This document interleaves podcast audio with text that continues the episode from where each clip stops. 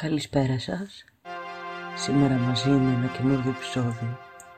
Τα λευκά μπουμπούκια. Η Ελένη κοίταξε το ρολόι της για τρίτη φορά μέσα σε λιγότερο από ένα λεπτό. Δεν ήταν ακόμα μεσάνυχτα. Ήπια άλλη μια βουλιά από το ποτήρι με το αχνηστό τσάι της και προχώρησε προς το παράθυρο. Κοίταξε έξω και τα μάτια της έπιασαν την πληρότητα του φεγγαριού.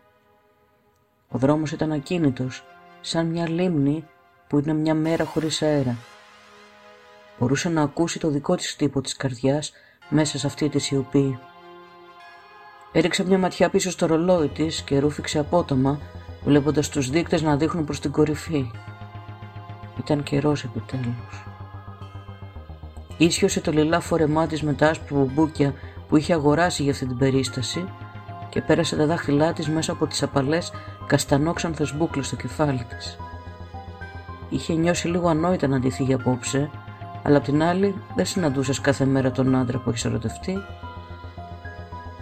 Μια σκιά κινήθηκε και τα μάτια της έτρεξαν στο μέρο της, καθώς ο χτύπος της καρδιάς επιταχύνθηκε. «Γεια σου, Ελένη», αναντήθηκε μια απαλή φωνή από το καπνισμένο σκοτάδι. «Ήταν εδώ». «Έκτορα, πώς» «Πώς μπήκες» τράβλησε και μετά μετάνιωσε αμέσως για την ερώτησή της. Θα έπρεπε να ξέρει μέχρι τώρα και να μην ρωτάει. Οι κλειδαριές και οι πόρτες δεν τον ενοχλούσαν. Σου είπα ότι θα βρω τον δρόμο για σένα, Ελένη, ψιθύρισε η φωνή. Και κοίτα, είσαι ένα θέαμα που πρέπει να δεις. Η Ελένη ένιωσε το σφιγμό της να επιταχύνεται σε ένα επίπεδο που ένιωσε το κεφάλι της να πάλεται δεν μπορούσε να πιστέψει ότι ήρθε επιτέλους η στιγμή. Συναντούσε τον άντρα που θα την απελευθέρωνε από το κλουβί της ζωής της. Κοίταξε στη σκοτεινή γωνιά προσπαθώντας να βρει σχήμα στο σκοτάδι. Του έγραφε τόσο καιρό και είχε δει εικόνες του στο μυαλό της τόσο καιρό που απεγνωσμένα διψούσε για να τον δει. Έκτορα, τον παρακάλεσε, θέλω πολύ να σε δω. Η Ελένη είδε για πρώτη φορά τις μπότες μαύρες και, βαρ... μαύρες και βαριές να βγαίνουν από τις σκιές. Μετά εμφανίστηκε με το πρόσωπό του κρυμμένο από μια κουκούλα που έβγαινε από το μακρύ μαύρο σακάκι του. Μόλις το σώμα του ήταν σε πλήρη θέα, η Ελένη έψαξε για κάθε εκατοστό του. Ήταν εδώ, στο σπίτι της, μπροστά της. Πήγε προς το μέρος του βάζοντας το ένα πόδι μπροστά από το άλλο, σαν να έκανε τεστ για μεθύση. Μόλις έφτασε αρκετά κοντά, για να νιώσει τη ζεστασιά του σώματός του, Κοίταξε ψηλά σε αυτό το πρόσωπο. Τα μάτια του ήταν στο χρώμα του χιστόλουθο και τη συνάντησαν. Την κοίταξε με μια ηρεμία που δεν μπορούσε να θυμηθεί από πότε ένιωσε. Θα την ένιωθε και αυτή όμως σύντομα.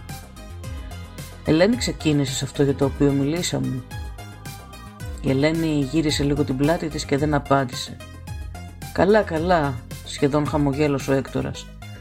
Τα χείλη του φωλιάστηκαν ανάμεσα σε μια λευκή γενιάδα. Έβαλε τα χέρια του ντυμένα με γάντια στους ώμους της Ελένης. Το επιπλέον βάρος στους ώμους της είχε ως αποτέλεσμα να την ηρεμήσει, να την κάνει να νιώσει ασφάλεια. Βυθίστηκε σε αυτό. «Ελένη, είσαι έτοιμη» Η Ελένη τον κοίταξε ξανά στα μάτια, αναζητώντας τις απαντήσεις που ήξερε ότι δεν υπήρχαν. Όχι, φυσικά και δεν ήταν έτοιμη, αλλά ήταν κάτι που έπρεπε να γίνει. Η ζωή της εξάλλου είχε χάσει το νόημά της εδώ και πολύ καιρό. Έπλεε άσκοπα ανάμεσα στο σπίτι της και το αυτοκίνητό της και τον μπακάλικο, σχεδιάζοντας σχήματα με τις κινήσεις της, σχήματα απέραντα γελώντας μαζί της με το κενό τους. Έπρεπε να απελευθερωθεί από το τίποτά τους. Ξαφνικά τα μάτια του Έκτορα άστραψαν με μια λάμψη σαν της πλατίνας. Η Ελένη έκανε ένα βήμα πίσω έκπληκτη και ίσως για πρώτη φορά από τότε που είχε μάθει γι' αυτόν από μια κοινότητα του facebook όπου άλλοι γνώριζαν τη δουλειά του, συνειδητοποίησε τι επικίνδυνος άνθρωπος ήταν. Ήταν μαζί με τους ανθρώπους στις τελευταίες τους στιγμές, σβήνοντας την τελευταία παρουσία τους σε αυτό το πλανήτη. Σε τελευταία μέτρηση το είχε κάνει με 350 άτομα. Ήταν σχεδόν ένα για κάθε μέρα του χρόνου. Απ' την άλλη, αυτό της θύμισε πόσες χαμένες ψυχές υπήρχαν σαν τη δική της εκεί έξω, που είχαν ελπίδα για μια καλύτερη ζωή αλλού. Μια εβδομάδα πριν από σήμερα είχε επιστρέψει ξανά στη ζωγραφική της. Κάτι που δεν είχε κάνει πολύ καιρό πριν φύγει ο Λευτέρης με την κόρη του Μωρό για μια γυναίκα στα μισά της χρόνια. Την είχε θεωρήσει ακατάλληλη μητέρα στο δικαστήριο και εκείνη είχε θρυνήσει εκείνο το βράδυ με ένα γεμάτο μπουκάλι βότκα. Δεν θυμόταν πολλά, εκτός από το ότι ξύπνησε το επόμενο πρωί μέσα σε μια λίμνη από τον δικό της εμετός στεγνωμένο στο χαλί. Ήταν τόσο αειδιασμένη που σύρθηκε ξανά στον καναπέ, μην ξέροντας τι να κάνει με την άδεια πλέον ζωή της. Εκείνο το βράδυ, με ένα ποτήρι κρασί στο χέρι, περιπλανιόταν στο facebook, προσπαθώντας να δει πού μπορεί να είναι ο Λευτέρης και η μικρή τους μπέμπα. Αλλά τελικά είχε συναντήσει μια διαφήμιση που φαινόταν να απευθύνεται σε εκείνη. Αν αυτή η ζωή έχει χάσει το νόημά της, υπάρχει ένα άλλο μέρος σε αυτό το σύμπαν που έχει σημασία. Ναι, νιώθεις ότι έχεις πιάσει πάτο και δεν υπάρχει διέξοδος, αλλά μπορούμε να σε βοηθήσουμε. Η αλήθεια είναι ότι αυτός ο κόσμος και οι άνθρωποι του δεν σε προσέχουν. Έξω σε αυτό το γαλαξία είναι ένα μέρος που οι άνθρωποι δεν θέλουν να πιστεύουν ότι υπάρχει, αλλά υπάρχει. Υπάρχει και έχει ένα χώρο για εμάς. Για να ζήσεις τη ζωή που δεν θα μπορούσες ποτέ να ζήσεις εδώ. Για να μην είσαι ποτέ μόνος. Για να είσαι πάντα αγαπημένος. Ο Έκτορας απελευθέρωσε τους ώμους της Ελένης και κοίταξε γύρω από το δωμάτιο. Το φως από μία λάμπα του δρόμου έλναψε από το μπροστινό παράθυρο, ανταγωνιζόμενο την πανσέλινο. Μπορείς να κλείσεις αυτές τις κουρτίνες, ο Έκτορας απέτησε απότομα. Καθώς η Ελένη εκτελούσε την εντολή του, έψαχνε να τη ρωτήσει πράγματα μέσα από τη λίστα ελέγχου που της είχε δώσει εκ των προτέρων για να προετοιμαστεί για τη νύχτα αυτή. Και έγραψε το σημείωμα Ελένη, πρέπει να το δω. Η Ελένη περπάτησε προς το γραφείο της, όπου μια φωτογραφία του Λευτέρη και της Μπέμπας σε ένα ταξίδι σε κάποιο χωριό στεκόταν σαν εικόνισμα. Είχε επιλέξει να τραβήξει τη φωτογραφία αντί να βρίσκεται σε αυτήν, προβλέποντας κατά κάποιο τρόπο τη διαγραφή της από τη ζωή τους. Φίλησε τη φωτογραφία και πήρε το γράμμα από κάτω και το έδωσε στον Έκτορα. Ο Έκτορας άνοιξε το φάκελο και προχώρησε στην ανάγνωση του γράμματος, που επρόκειται να βρεθεί αφότου θα έφευγε από τον πλανήτη. Το σημείωμα αυτοκτονίας της. Καθώς τα μάτια του σάρωναν τις λέξεις, εκείνη σάρωνε το δωμάτιο γύρω της, από μηνάρια της ζωής της και έντονες υπενθυμέσεις της ζωής που είχε κάνει.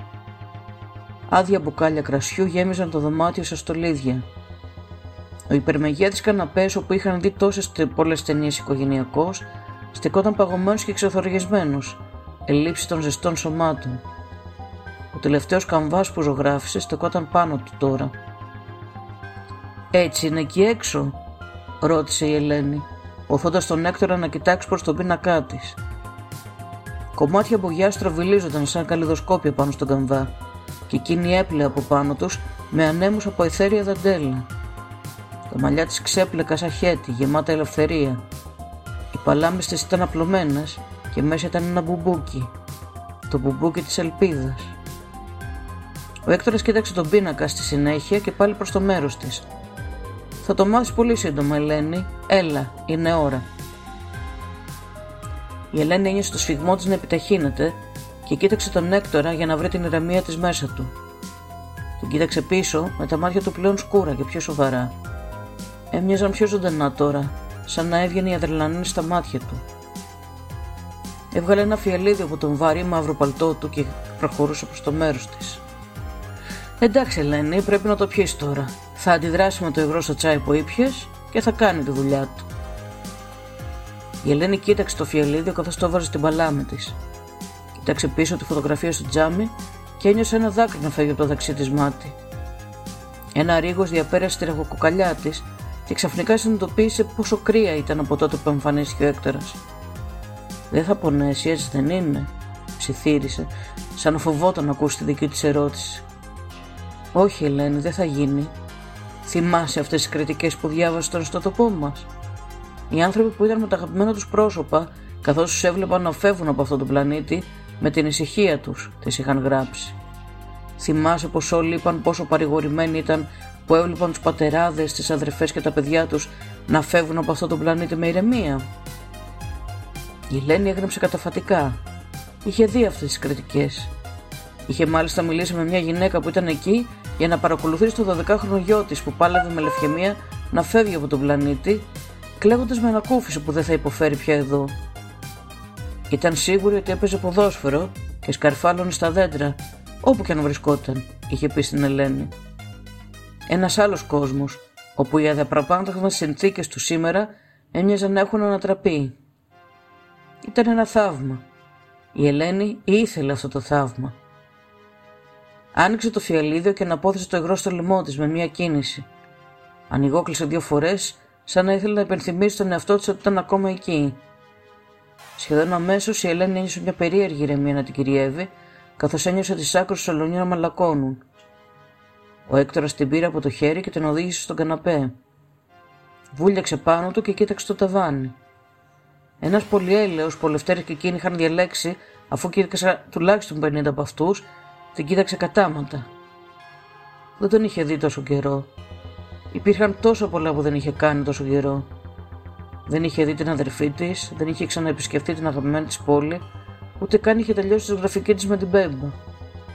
Τόσα πολλά που δεν είχε κάνει καν ακόμα, οι λέξεις κολυμπούσαν στο κεφάλι της σαν φύλλα μέσα σε μια λιμνούλα. Ελένη, Ελένη, Ελένη. Ο Έκτορας έπιασε ξανά το χέρι της και έβαλε την παλάμη του πάνω από τη δική της. Πόσο ανόητοι είμαστε εμείς οι άνθρωποι που θεωρούμε δεδομένο τόσο μεγάλο μέρος της ζωής μας, να εγκαταλείψουμε πρόθυμα όλες τις επιλογές που έχουμε και να δώσουμε τη ζωή μας στα χέρια ενός ξένου. Είχες τα πάντα μέσα σου για να φτιάξεις τη ζωή που ήθελες, Ελένη, αλλά εσύ επέλεξες να μην το κάνεις. Τώρα η ζωή είναι χαμένη για σένα. Η Ελένη προσπάθησε να καταλάβει τα λόγια του, καθώς το κεφάλι τη βυθιζόταν περισσότερο στην Άβυσσο. Τι συνέβαινε, τι της έλεγε ο Έκτορας; Προσπάθησε να πιάσει το χέρι της που ήταν κάτω από την παλάμη της, αλλά εκείνος την έπιασε από τον καρπό με μια δύναμη που την ξύπνησε στιγμιαία. Λαχάνια σηκώθησε δει τα μάτια του. Τώρα ήταν πορτοκαλί, σαν την καρδιά μιας φωτιάς. Εκείνη τη στιγμή τα κατάλαβε όλα. Την είχε ξεγελάσει. Αυτός ο άντρας μόλις την είχε δολοφονήσει και το είχε ζητήσει εκείνη. Γέλασε. Γέλασε με το χάος όλων, με την απόγνωση όλων. Γύρισε το λαιμό για μια τελευταία ματιά στην μπέμπα της, την πολύ αγαπημένη της μπέμπα, που θα μεγάλωνε χωρίς αυτήν. Η Ελένη έκλεισε τα μάτια της σε παρέτηση. Η ζωή σπαταλήθηκε πάνω της. Ήθελε πια να κοιμηθεί.